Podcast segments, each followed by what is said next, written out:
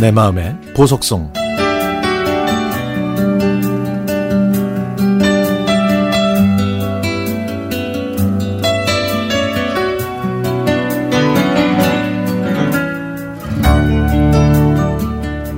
제가 중학생 때 저희 집은 형편이 어려웠습니다.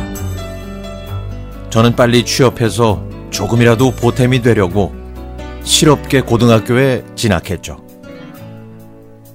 입학식 때 운동장 교단 앞에서 각 학년마다 담임 선생님이 인사를 하셨는데요. 저희 반 담임 선생님은 큰 얼굴에 까무잡잡하고 험악한 얼굴, 그리고 검정색 정장을 입고 계셨습니다. 그냥 보기에도 무서웠죠. 입학식이 끝나고 저희는 배정받은 반 교실에 가서 담임 선생님을 기다렸는데요.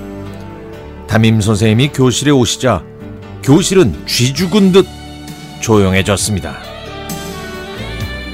키가 작은 저는 맨 앞자리에서 선생님의 얼굴을 자세히 볼 수 있었는데 가까이서 보니까 더 험상궂고 무서웠습니다.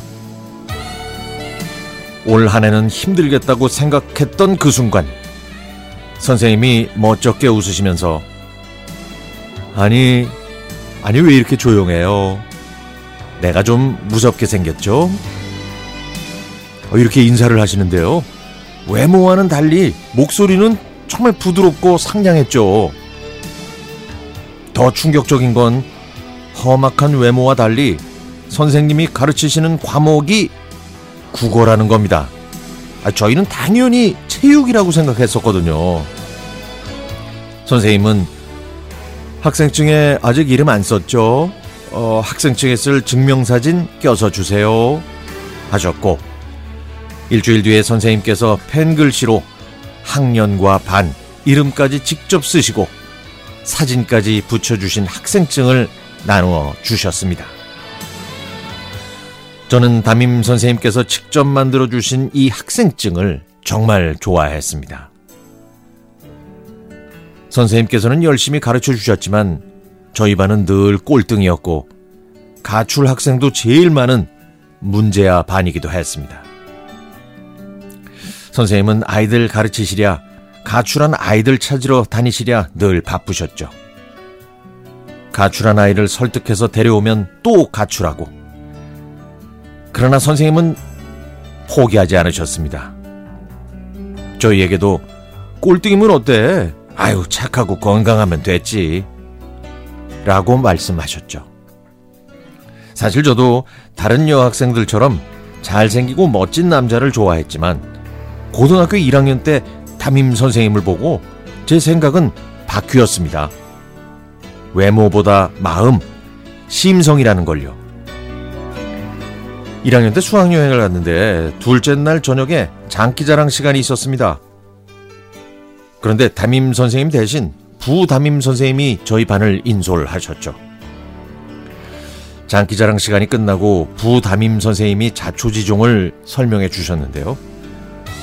담임 선생님 아내분이 결혼 7년 만에 임신을 했는데 아이가 나올 것 같다는 전화를 받고도 올라가지 않으려고 하셨지만 여자 선생님들의 성화에 가실 수밖에 없었다고 하시더군요.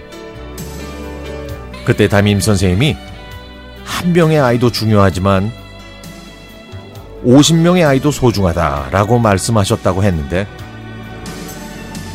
저는 그 말 듣고 눈물이 날 뻔했습니다. 그런데 여자 선생님들한테는 더 혼나셨다고 하네요.